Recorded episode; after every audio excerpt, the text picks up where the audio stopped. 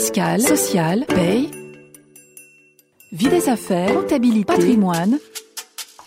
RF Play, RF Play, la chaîne de la revue fiduciaire de l'information à la formation. Les pratiques d'experts.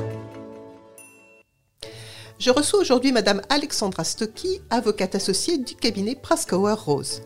Madame Stocky, bonjour.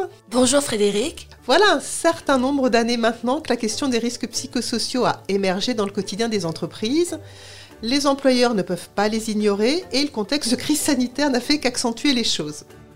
Alors avant de nous pencher sur les risques psychosociaux dans le cadre de la crise générée par l'épidémie de Covid-19, je pense qu'il est important de s'accorder déjà sur la notion de RPS.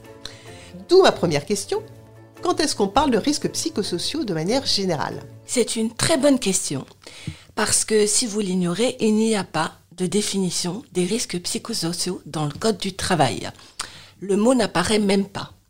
La loi, c'est l'article L 4121-1 du Code du travail, pose l'obligation pour l'employeur d'évaluer les risques professionnels et de prendre des mesures pour assurer la sécurité et protéger la santé physique et mentale des salariés, mais le mot RPS ne figure pas dans le Code du travail. Alors certains organismes, dont l'INRS, l'Institut national de recherche et de sécurité, ont proposé une définition, je vous la livre. Les risques psychosociaux désignent la catégorie de risques pour la santé mentale, physique et sociale engendrés par les conditions d'emploi et les facteurs organisationnels et relationnels susceptibles d'interagir avec le fonctionnement mental et d'induire divers troubles psychosociaux. Alors, dit plus simplement, je pense qu'on peut résumer euh, les risques psychosociaux de la manière suivante. Ce sont les risques qui menacent la santé mentale du fait de la situation de travail. Alors les situations sont très variées, c'est d'ailleurs probablement pour ça qu'il n'y a pas de législation spécifique pour traiter de chacun de ces risques. Vous connaissez comme moi euh, le stress, le harcèlement moral.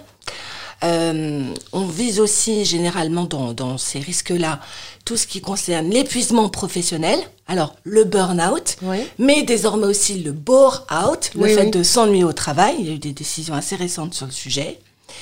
On vise aussi la souffrance au travail, les relations difficiles, les relations avec le management et tout ce qui concerne les violences externes, alors c'est les insultes, les agressions, les incivilités par exemple, et les violences internes. D'accord. Merci. Alors maintenant on voit bien ce dont on parle et en quoi consistent les risques psychosociaux. Du coup, quel est l'impact de la crise sanitaire actuelle sur les RPS Est-ce qu'on pourrait dire qu'il existe des risques psychosociaux spécial Covid? Alors non, je ne pense pas qu'on puisse dire qu'il y a des RPS spécial Covid. Ce que la crise sanitaire euh, a provoqué en revanche, c'est une multiplication des RPS.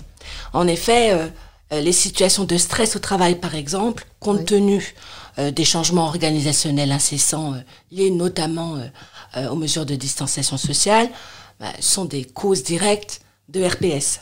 De même, euh, la surveillance soutenue euh, qui est exercée et que l'employeur doit exercer quant au respect des règles sanitaires strictes, ça suscite forcément des inquiétudes légitimes de la part des salariés par rapport au risque qu'ils ont de contracter le virus. De même, il y a des facteurs de déclenchement des RPS qui sont, à mon avis, plus en lien avec le risque épidémique que d'autres. Par exemple, l'insécurité de l'emploi, la peur de perdre son travail, bah, depuis le début de la pandémie, les salariés sont davantage confrontés à des incertitudes quant au maintien de leur activité. De même, ce qu'on appelle l'exigence émotionnelle, bah, les tensions, clairement, euh, les changements organisationnels sont source de tensions pour les salariés. Donc on ne peut pas dire qu'il y a des risques spéciaux. En revanche, avec la crise, clairement, l'obligation de l'employeur euh, pour adapter et réévaluer les risques est évidente. Et d'ailleurs, il y a eu un certain nombre de contentieux sur le sujet euh, à l'occasion de réouverture, comme par exemple le, contentieux Amazon, dont je pense que vous avez entendu parler. Voilà.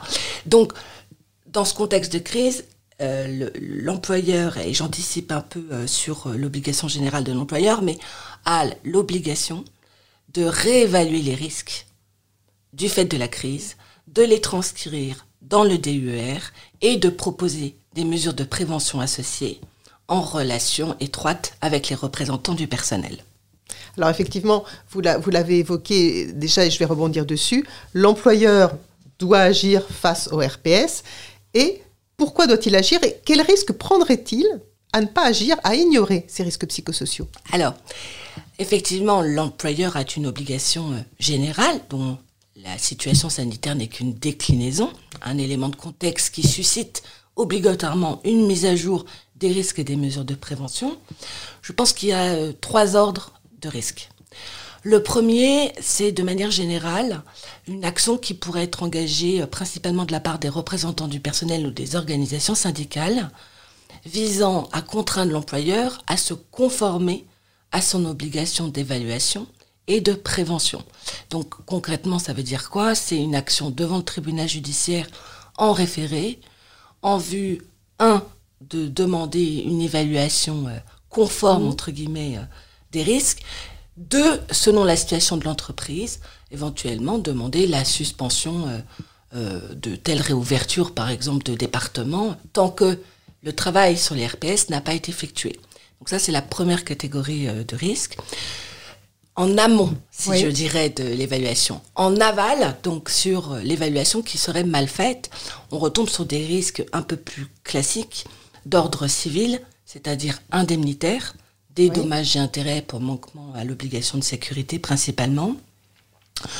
Éventuellement, euh, alors vous connaissez sans doute ce qu'on appelle le droit de retrait.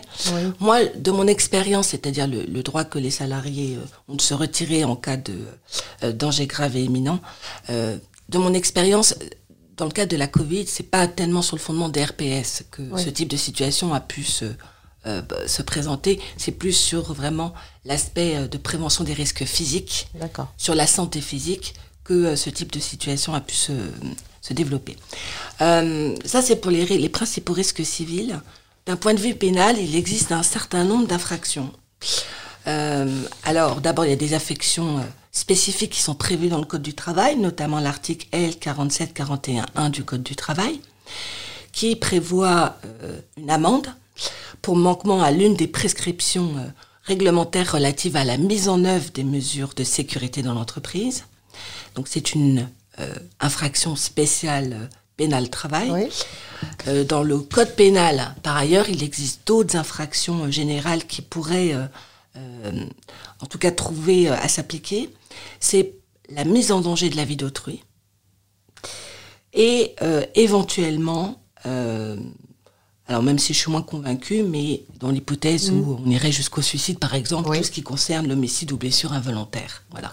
Mais les risques les plus euh, présent, à mon avis, en matière pénale, c'est le risque spécial, euh, enfin l'infraction spéciale prévue par le Code du travail et la mise en danger de la vie d'autrui. D'accord.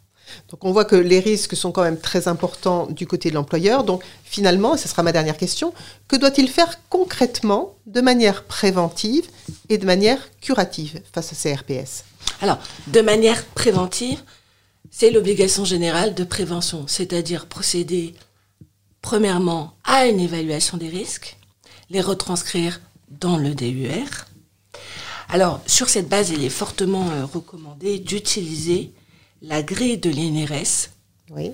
Euh, d'ailleurs, quand vous regardez les contentieux, les juges en général se réfèrent à cette grille. Cette grille qui recense sept facteurs de risque psychosociaux. Alors, euh, je vais vous en donner un pour illustrer un peu plus pratiquement ce que doit faire l'employeur derrière. Parmi ces risques, il y a notamment l'intensité et la complexité du travail.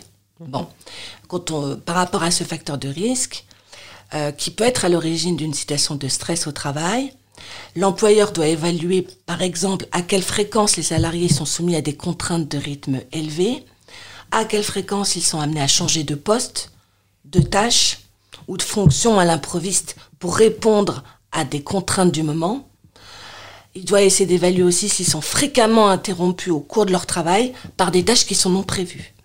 Donc, c'est cette étude qui doit être faite. L'une des meilleures façons pratiques de la faire, c'est de faire ça par des entretiens collectifs avec les salariés, parce qu'il y a toujours un, une sorte de hiatus mhm. dans le travail de l'employeur qui est qu'elle qu'elle est définir le bon périmètre pour faire une évaluation euh, euh, euh, objective et complète des risques. Et les employeurs se retrouvent souvent confrontés au choix qui est de dire je prends que les managers ou j'implique aussi les salariés. Oui. Et ce que j'ai constaté, il n'y a pas de règle là-dessus, personne ne vous dit il faut le faire qu'avec les managers ou il faut le faire qu'avec les salariés, mais en général, dans les entreprises, euh, si on veut avoir une, une, appréciation réelle de la situation, il faut impliquer les différents niveaux d'acteurs, de mon point de vue. Ok. Donc ça, c'est sur le volet euh, euh, évaluation des risques. Et ensuite, sur le volet prévention, mesures de prévention des risques identifiés, on parle généralement de trois types de mesures.